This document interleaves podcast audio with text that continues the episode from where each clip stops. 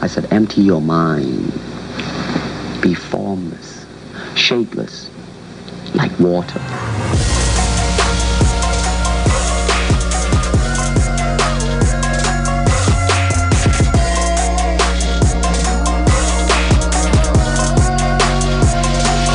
I'm gonna float like a butterfly and sting like a bee. His hands can't hit what his eyes can't see.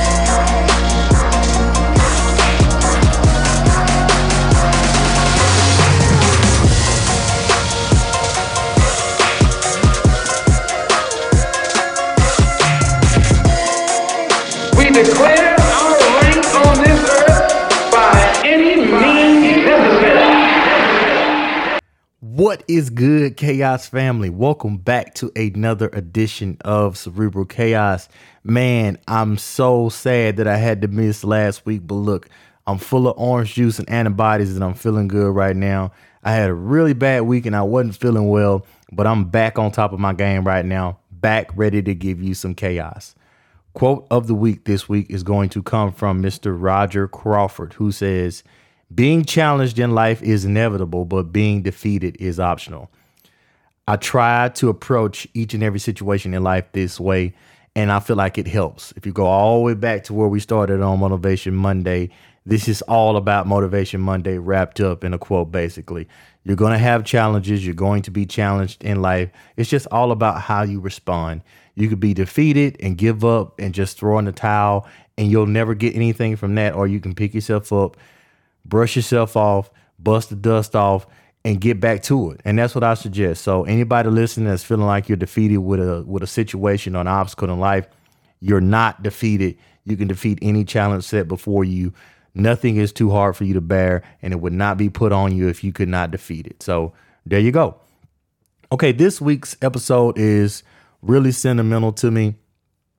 I'm to have one of my mentors, who was one of my college professors, Dr. John Saunders, who I met uh, in my undergraduate career at Huntingdon College, who was my professor of communications and taught me all four years at Huntingdon College were basically done through his communications program. And he had such a profound impact on me on multiple levels, kind of unlocking the inner me that you see before you today, that you hear before you today. I appreciate him so much coming on. I know you guys are going to have a great time listening to his story, listening to rhetoric and why, listening to how we talk about rhetoric and how we ask the questions why, which is kind of what led me to this podcast. One of the things that led me to this podcast was his way of thinking. That's how I approach the world. I always ask why. I never take just an answer for that. I always want to know why. I want to know how when I'm looking at stuff.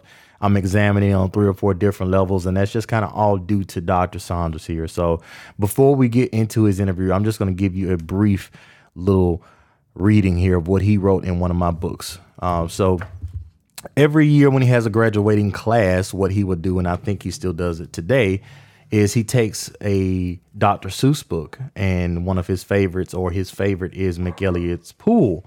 And in the front of all the books, he writes something on there that's to that student that he's giving it to. So I'm going to read you what he wrote in mine and then we'll get into his interview.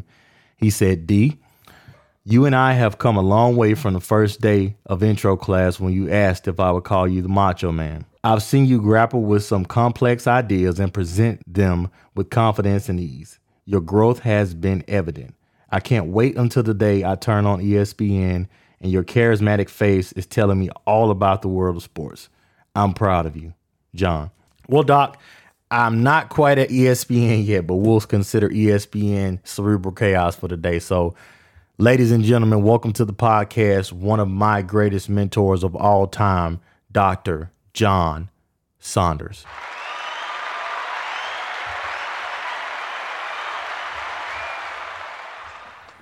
All right, it's a pleasure and an honor to be here with one of my mentors, Dr. John Saunders. How you doing today, Doc? I'm doing pretty good. well, first off, before we get into the nitty gritty, I want to let you know from one of your former students. Um, I I always appreciated the the atmosphere for discourse and discussion that you provided to us in class. Um, I don't know if you knew how ahead of the curve you were back then doing stuff and talking about uncomfortable topics and maybe uncomfortable situations. But I really appreciated that looking back in retrospect.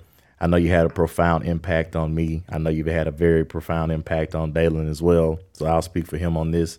And I just wanted to let you know how much I appreciated you before we get going. Well, I appreciate you saying that. yes, sir. Yes, sir. It means a lot to us. Um, so before we get going, just let my audience know a little bit about yourself, who you are, your your education, your skills. Let's just hear about John Saunders and who you are. All right. I'm originally from Memphis, so I am a barbecue snob. Right. And music is in my very bones. I play a lot of instruments and actually build a few right. now. And did my BA and MA both at University of Memphis and then went to Penn State to get my PhD in rhetoric, which now is one of the the top schools for communication arts and sciences and especially rhetoric. So I got to go through a top-notch program. Mm-hmm. And I think since then I've been constantly trying to to earn that pedigree to make sure that I was good enough and constantly trying to to make myself better. Mm-hmm. And I've jumped around to a handful of schools, and I'm currently at the University of Alabama in Huntsville, and I'm teaching upper level rhetoric courses and teaching graduate courses all on rhetorical criticism and Ooh. i have a new class that's coming out next year called public memory and race in the south oh man where the entire class is just about looking at monuments, memorials, museums, historical markers, and looking at how they curate and interpret the past for a contemporary audience for future implications. Wow. Man, sounds, so, that sounds exciting, man. I wish I could be a part of the class. Actually, the I taught it once as a special topics, uh-huh. And I recorded all the classes because it was on Zoom and it was easy to do. Ah. So I had history professors. I had a communication professor from the University of Alabama who used to give an African American heritage tour of okay. the Alabama campus. Okay he gave a presentation to my class. I talked to the executive director of Stax Museum in Memphis. I talked to the adult education coordinator for the Rosa Parks Museum in Montgomery. Mm. And I videoed all of their presentations to my students. And mm. I'm currently trying to figure out how to get those all online. Wow. So that other people can see them. Yes, absolutely. I would love I would love to see it. We're definitely going to circle back to that and we're going to circle okay. back to this rhetorical criticism, but just I would I would like to ask kind of a general question about teaching in general. At at what point in your life did you know you wanted to teach or you wanted to do what you do as a profession? Was it something you always wanted to do as a as a child and was it your dream or how how did you know you wanted to become a teacher? Well, my mom was a teacher. Okay. And my grandfather was a teacher. Uh-huh. My great grandfather actually taught at the University of Tennessee in Knoxville around turn of the century. Okay. So teachers are part of my DNA. Gotcha. And my dad, who is one of the most voracious readers I've ever known. He has all of this knowledge that he just picks up all over the place. And I love the idea of just knowing things. Okay. I mean, that's interesting to me. Mm-hmm. Now, most people, when they start doing a master's, they end up teaching some classes because they get an assistantship. I didn't do that. I was only going part time. But when I got to Penn State, to get an assistantship meant I had to teach public speaking. And to me, it was just like throwing a duck into water. I felt normal Right. there. Right. And I had all of these creative ideas, things that I wanted to try out. Mhm. And my first semester, I was taking a class on teaching while I was teaching two Gotcha. classes. And so I was one chapter ahead of my students all semester long. But I kept coming up with ideas that weren't in the book that to me made sense. Mhm. And I had always been one of those in classes that I work well with analogies. Okay. So when a teacher once said, This is the easiest way I know how to present this theory, I boiled it down to a yin and a yang. And the teacher wrote it down because she's like, That's the simplest explanation of this theory I've ever heard. Wow. Wow. So I've just had that ability. Once I can understand it, I can put it into terms other people can understand it. Okay. Yeah. Awesome. Awesome. Now, how do you translate or how do you feel? Because I know you teach these kinds of courses. You just talked about the one you got coming up, but what led you into not only just kind of being your basic communications professor and just teaching PR or just teaching speech or just teaching, you know, how to examine, you know, speech rhetoric or however you want to say it. Why would you or why did you take the course to where you wanted to talk about Disney and films and the impact on that and rhetorical criticism and the impact of these monuments and race in the South? How do you go from being a communications professor to then diving deeper into those type of subjects? And how does that make you feel talking about those uncomfortable subjects? Well, it's actually been quite a long journey. Mhm. In my master's program, I was taking a class with Dr. Gray Matthews, who's at Memphis right now. And he had studied with Tom Benson, who I studied under at Penn State. So first I studied under the student, then I went and studied under the oh, master Okay. and he had a list of books because it was a rhetoric and community class and he said i want everyone in here to pick one of these books read it and then write a paper about how does this construct community Mhm. how does this rhetorically build community Okay. and honestly, the I read the list and none of the titles sounded in any way interesting to me. and so I went to him and said, I have an idea. I'd like to write about the Sneetches by Dr. Seuss.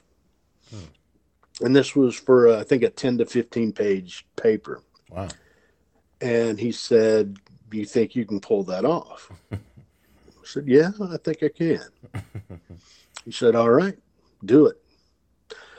That was the moment that I realized I could do serious academic work on texts that weren't the normal prescribed mm-hmm.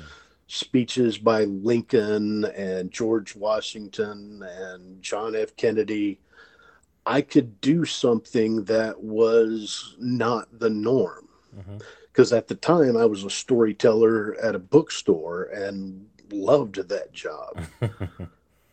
so once I found out I could do serious academic scholarship on this, well, that just kicked open a brand new door for me. Mhm. So it started with the Sneetches, and then I kept doing other Dr. Seuss books and looking as at Dr. Seuss as a cultural pedagogue and how he would teach kids culture, Mhm. not just a lesson, not just a moral, but how to be kids, Right. or to, as Kenneth Burke said, he called literature equipment for living.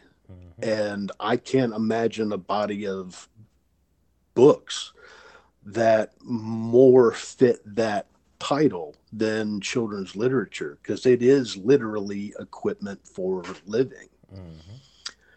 And then the books led into movies. I had always been a fan of Disney, and the first paper I ever presented at a conference back in 2002 was on Disney's gendering of Snow White, mm. where I looked at what changes did Disney make to how Snow White was represented when compared to the original Grimm version. Mm-hmm. And that went over well. Mm. So I kept doing it. and then I took a class with Tom Benson at Penn State on a rhetoric of film focusing on Hitchcock. Mm. So all we did all semester long, we watched one or two Hitchcock films per week. Man. We'd watch it on Tuesday and we would discuss it on Thursday. Mm. So we were bringing in ideas of the auteur. We were bringing in ideas of the sexist gaze and the the use of gender in these films, the use of power in these films, the use of rhetoric in these films.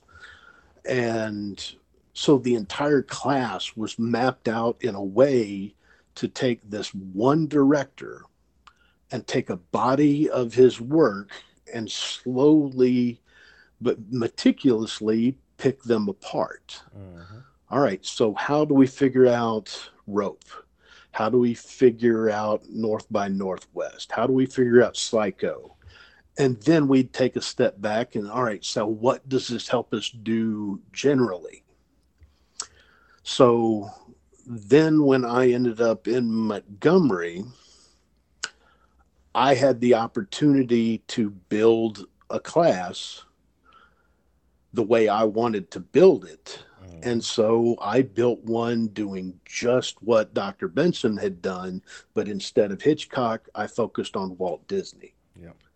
So, same idea, same structure for the class, having a reading and one film every single week that we would watch collectively and then pick apart for how does culture how did culture of the time influence this? How does this influence culture? How do remakes influence culture? And there's just so many ways to play with these ideas. And there is a book that i want to write on Disney film, okay. picking each one apart rhetorically. Mm-hmm. I just have to find the time to do it. Gotcha, gotcha. And that that Disney that Disney class is my favorite class I've ever taken, without a doubt.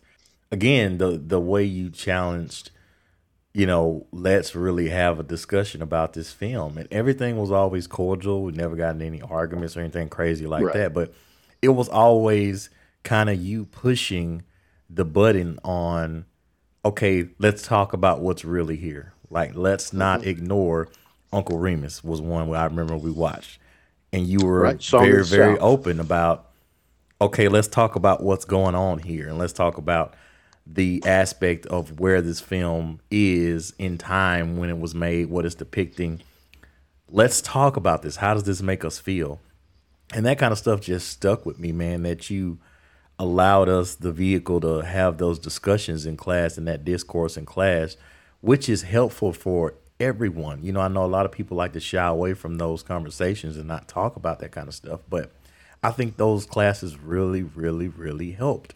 So it's it's crazy that you took that idea from my God, I would have loved to have been in that Hitchcock class, but you took that and you flipped it and you and you put it on Disney because there's so much there and there was so much there and there's so many films that we watched that we broke down and that stuff was there that I didn't know was there before and I realized and I saw stuff from a different perspective that somebody may have not had that was mine. So all that stuff's enlightening and I think you really did. You probably don't even realize at the time how many buttons you pushed in our minds that was good for us, but it was definitely good for us, man. And I just really really appreciated that you did that.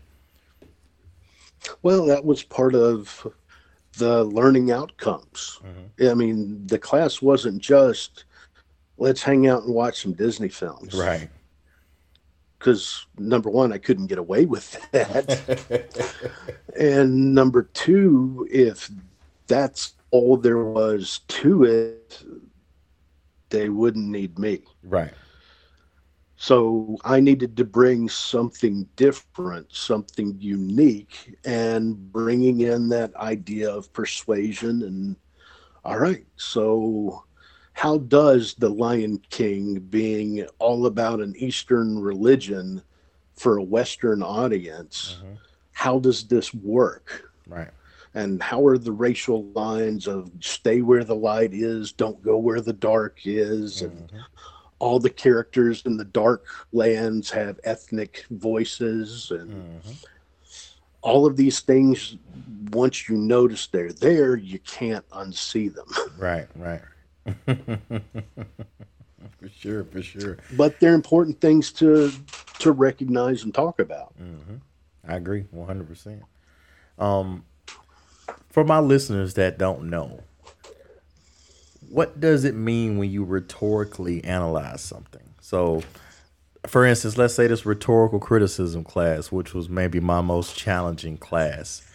What do you look to get across in a class like that?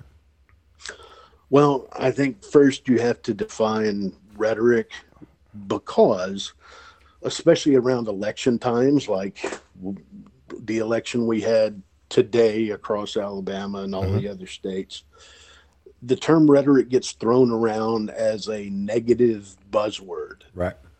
Where if you don't like what somebody's saying, oh, that's just their rhetoric. Mm-hmm. Where that's not actually true. right. And one unique thing about rhetoric is if you get 100 rhetoricians in a room, you're going to get 120 different definitions Absolutely. of rhetoric. So there is no one accepted definition that works always. Mm-hmm. But if you want to go for an ancient definition that gets to the very core of it, Aristotle said rhetoric, the sum and substance of which is persuasion. Mm-hmm. So, what we do in a rhetorical criticism class is we look at text. So, anything created by a human, whether it's a speech, a commercial, a Disney film, uh, a billboard, whatever it may be, we look at that text and say, all right, what does this do? Not what does this mean, but what does this do? How does this influence an observer? How does this influence an audience? When you look at a billboard, how does that influence people that are driving by? When you look at a tattoo, how does that influence you as to how you're going to interact with this person? Right. Everything that is created by a human is somehow rhetorical, meaning that there is some persuasive purpose behind it. So, in the rhetorical criticism class, and this is where I have the most fun, once you get a few basic methods down to where you understand how to approach a text, you can really look at anything you want to look at. Mm-hmm. So I can teach a Disney class that's a rhetoric class and it works. I can teach a class on public memory and it works. When I was in Montgomery, I taught a I taught a few different special topics with, you know, two or three students I taught a First Amendment rhetoric class. Mm. I taught a speeches of MLK Jr. Mm. with I think three students. And as when I was in Central Arkansas, I actually taught a independent study with two students where we did World War II war rhetoric, oh, wow. looking at speeches by Churchill, FDR, and Hitler and we looked at early speeches and we looked at later speeches. And I remember the student who was doing the early Hitler speeches came up to me one day and said, So I read a few of Hitler's 1933 speeches. I totally would have voted for Hitler. Mm-hmm. because he was so persuasive. Right. And really, if you look at those speeches, you can take out Nuremberg and put in Des Moines, Iowa, and it's exactly what you would have heard over here. Mm-hmm. So that's part of what I love about rhetoric. Yeah. I can study whatever I want as long as I can justify it as being worth the time and the intellectual curiosity. Yep, yep.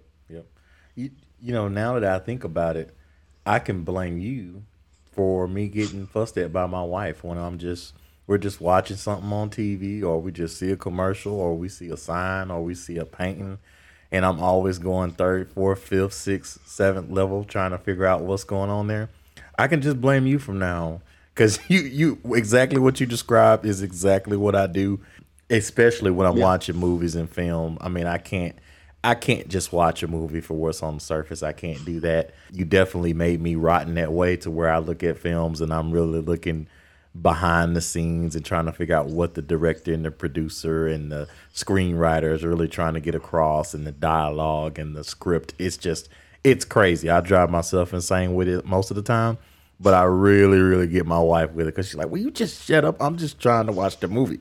I'm not trying to talk about all that." So now when that happens, I'm gonna blame it on you. Fair enough.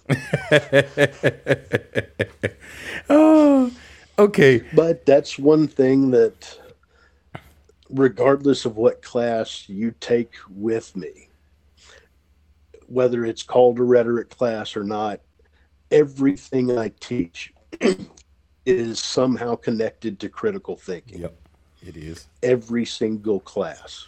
So whether it's about public memory or it's about Disney film or MLK or whatever it may be, the end product is having you be a more critical consumer.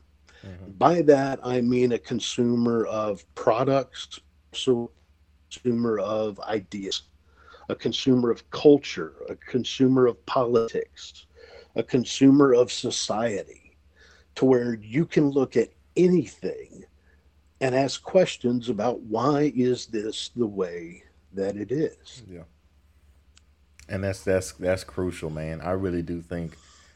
again, I'm gonna I'm gonna I'm gonna throw you some some love on that one. I appreciate that because I feel like that's made me a part of who I am. Is how I look at things that way, and that's that's that's that's all you. So there's another notch there. I don't know how good or bad that makes you feel, but I'll give you another nod on that. That you definitely you definitely brought that out of me, man. So I appreciate you again on that. Talk to me a little bit about this class you got coming up the public memory class. Talk to me a little bit about that. What what came about on this? What brought this about, and, and, and what are you looking to get done in that class? About twelve years ago, there was a conference in Memphis, Tennessee, where I'm from, mm-hmm.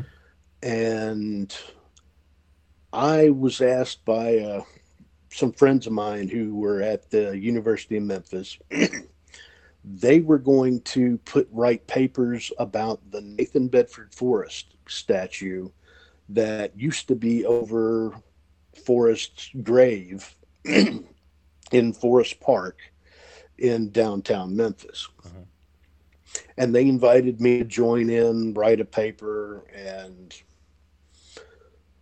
we got uh, Michael Osborn, who used to teach at the University of Memphis and a brilliant man in the field. He actually was at Martin Luther King Jr.'s last speech in mm. Memphis and has written about it. Wow. So he's an incredible person yeah.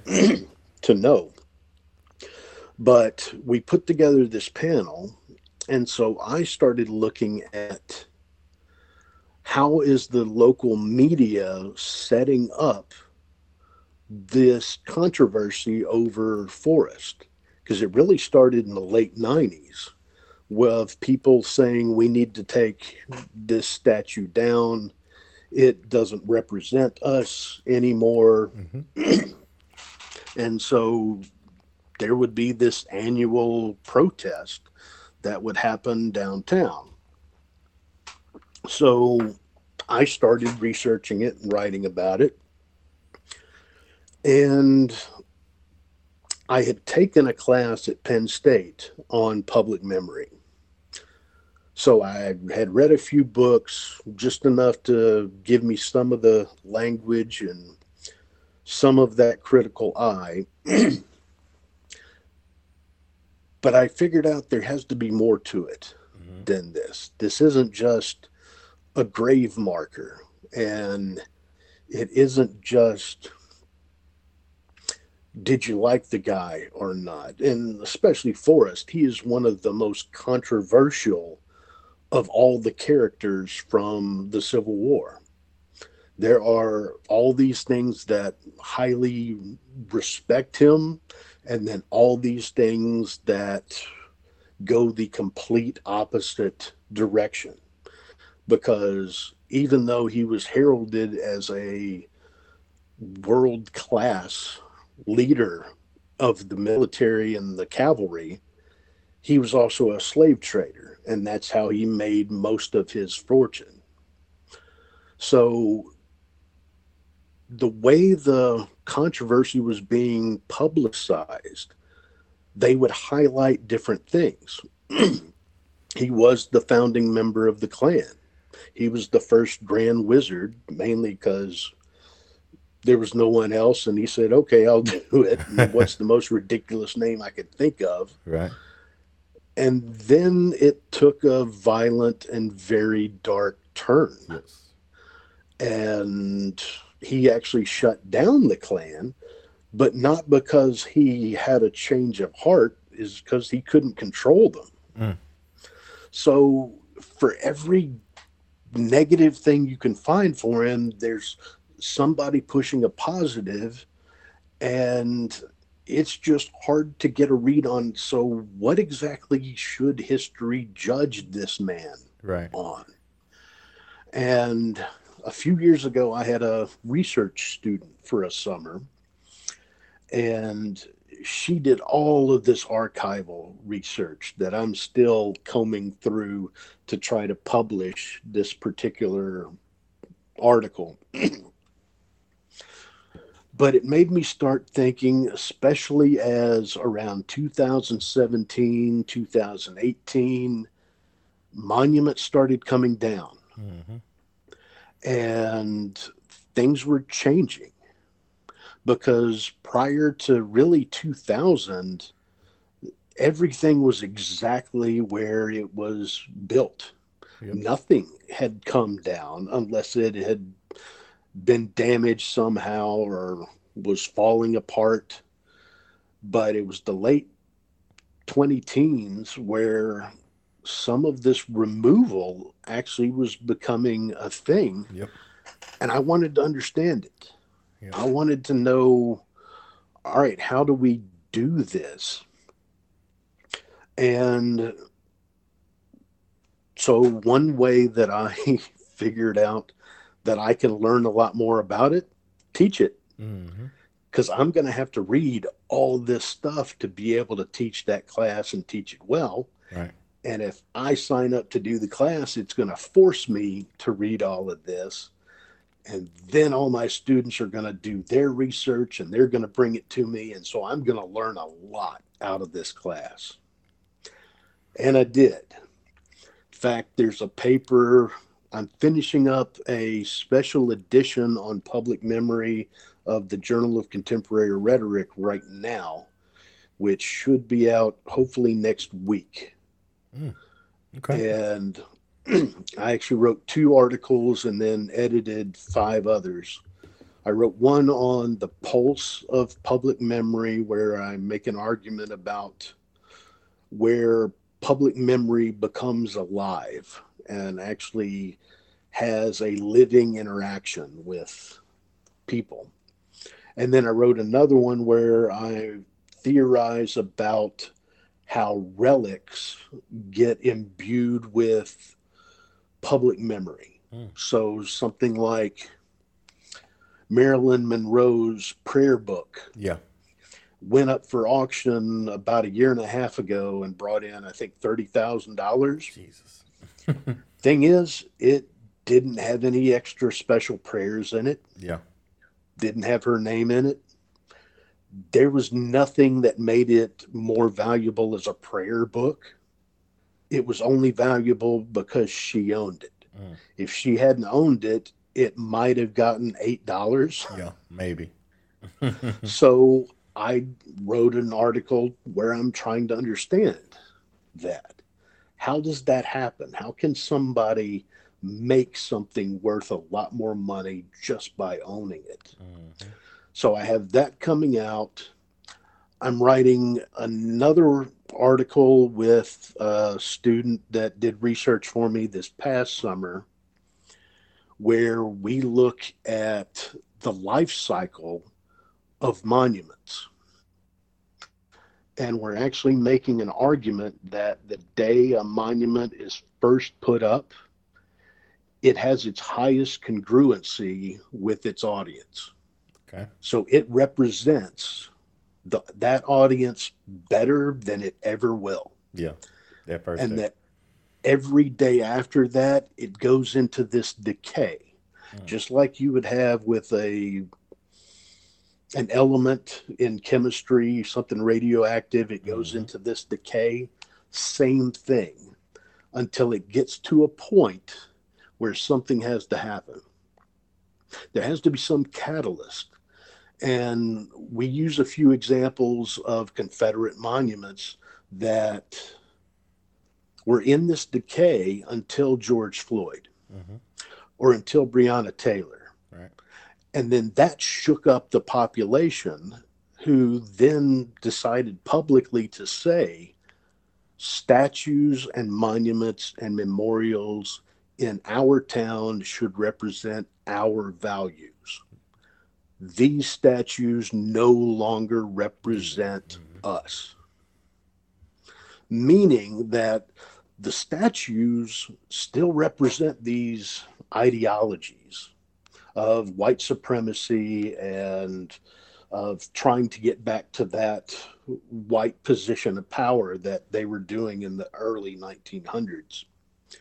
So they're ideographs, but they're incongruent ideographs because they don't mesh with the current population. Mhm.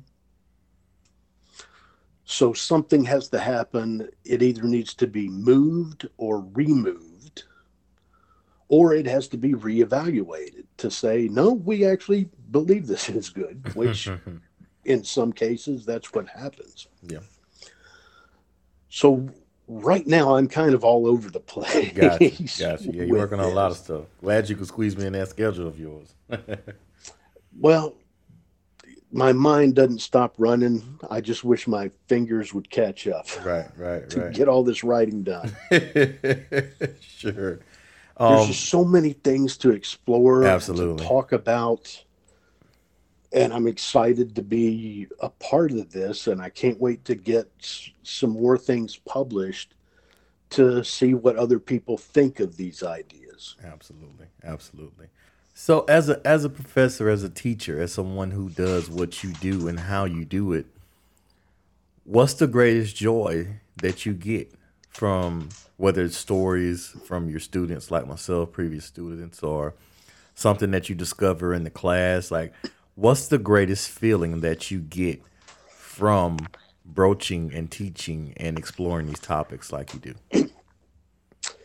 Well, I mean, it's always nice to hear from a former student to say, yeah, I actually was listening some of the time. and I'm using some of the things you taught me that, you know, always makes me feel good that I've done right, Right. by my students. But really, the moments that I become almost giddy at the end of most every one of my classes, the students have a final paper that they've been working on all semester long and they have to present it in front of the class. Mhm. So they have to talk through what they've done with their research for that particular class Right. and hearing them get it.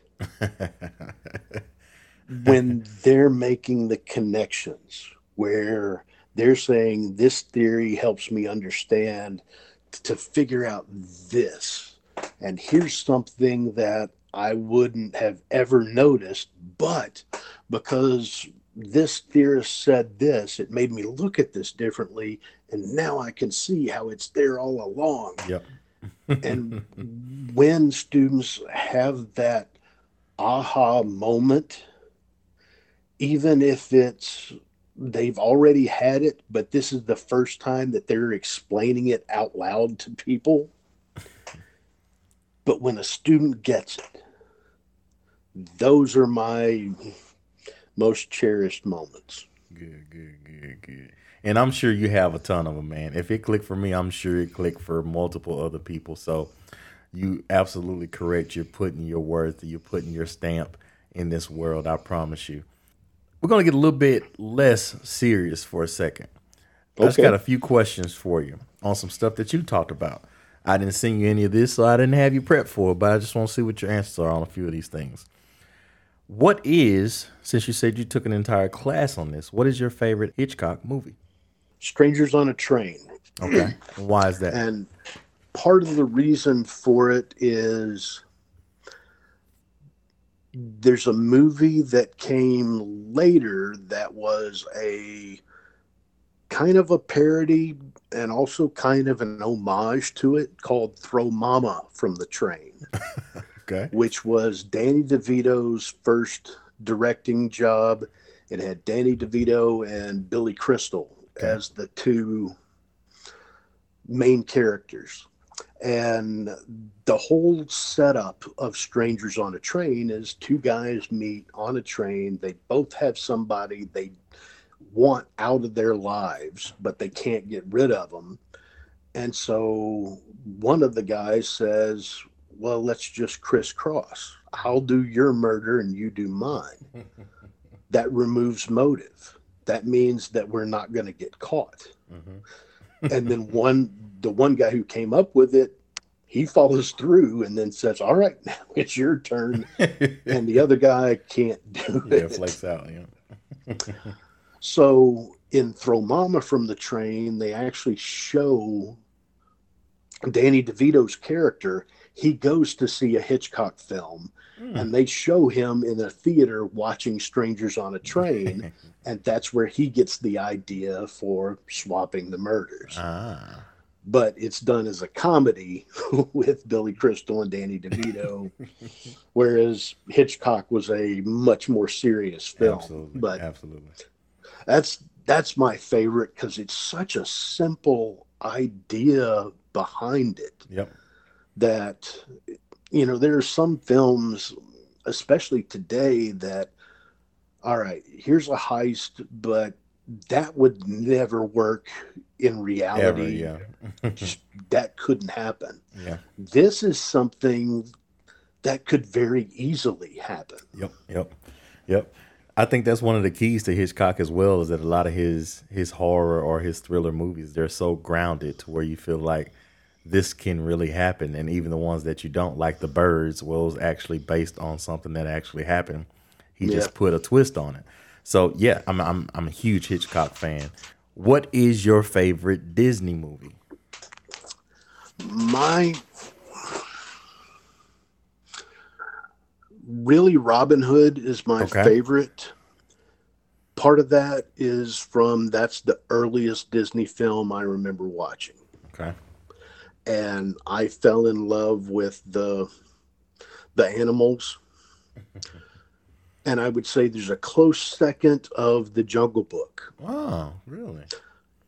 Those two there's actually a lot of similarities in them in both the art as well as the the storyline. But they were both things that I could imagine. You know, even though though one is set in England and one set in India, Yeah. my imagination after seeing those films could take me there Okay.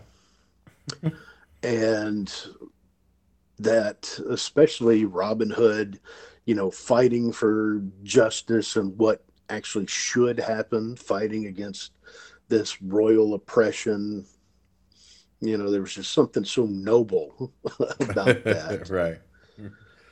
And Mowgli being alone, running through the jungle with all these dangers, that was just an exciting story to watch. Mhm. So there's so many others that I've really enjoyed watching, but Robin Hood and the Jungle Book Okay. were really my top two favorite ones. Gotcha. Now, if you get into the non fully animated or the non animated, that's other questions there. Okay. Yeah. Okay. So next one, what is your favorite Dr. Seuss story? You should have a copy of this one. I think I do.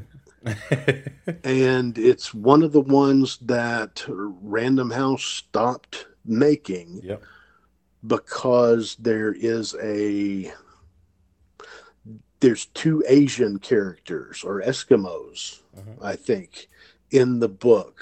And because of the way they were depicted, Random House decided we're going to stop making this one. Mhm. And it's McElligot's Pool. Yep. I always loved that book more so than Oh, the Places You'll Go, especially for graduating seniors hmm because I mean, oh, the places you'll go is nice, and it's just think about all the things you can possibly do. Whereas the message for McElligot's Pool is just because something hasn't ever been done before doesn't mean you can't be the first. Yep. And I just think that is a much more valuable lesson to give to a graduating senior to say, all right, go take on the world. Yep. Yep. Absolutely. It is I have my signed copy on my bookshelf. so it is it is still there and it's still with me. And that's that's some of the reason why I'm doing this podcast now. So look at you still having an impact. what is your and this one may be a little bit tougher because you've done so many, but what is maybe a highlighted speech that you love taking a rhetorical kind of analysis of? I know you got so many, you've done so many. Well, the thing is, I've actually read more critiques okay. that I've had students do hmm that, especially over the years and now that I teach graduate classes, Mhm. I'll have every students picking apart everything from Bruce Springsteen lyrics to Oh man. a Sojourner Truth speech. Yeah. Or, What's one that sticks out maybe then from your you know, one what's the one of the first ones that come to your mind when you think about that then? one of the ones that I still get the hair, you know, on my arm raising and just get, I feel that electricity is listening to the parts we have of MLK Jr.'s I've Been to the Mountaintop. Okay. Because that was the last speech he ever delivered. And that was the one where there's all of this foreshadowing of him, well, arguably that he knew he was going to die, hmm where he's saying, I might not get there with you, but I've been to the promised land. Right.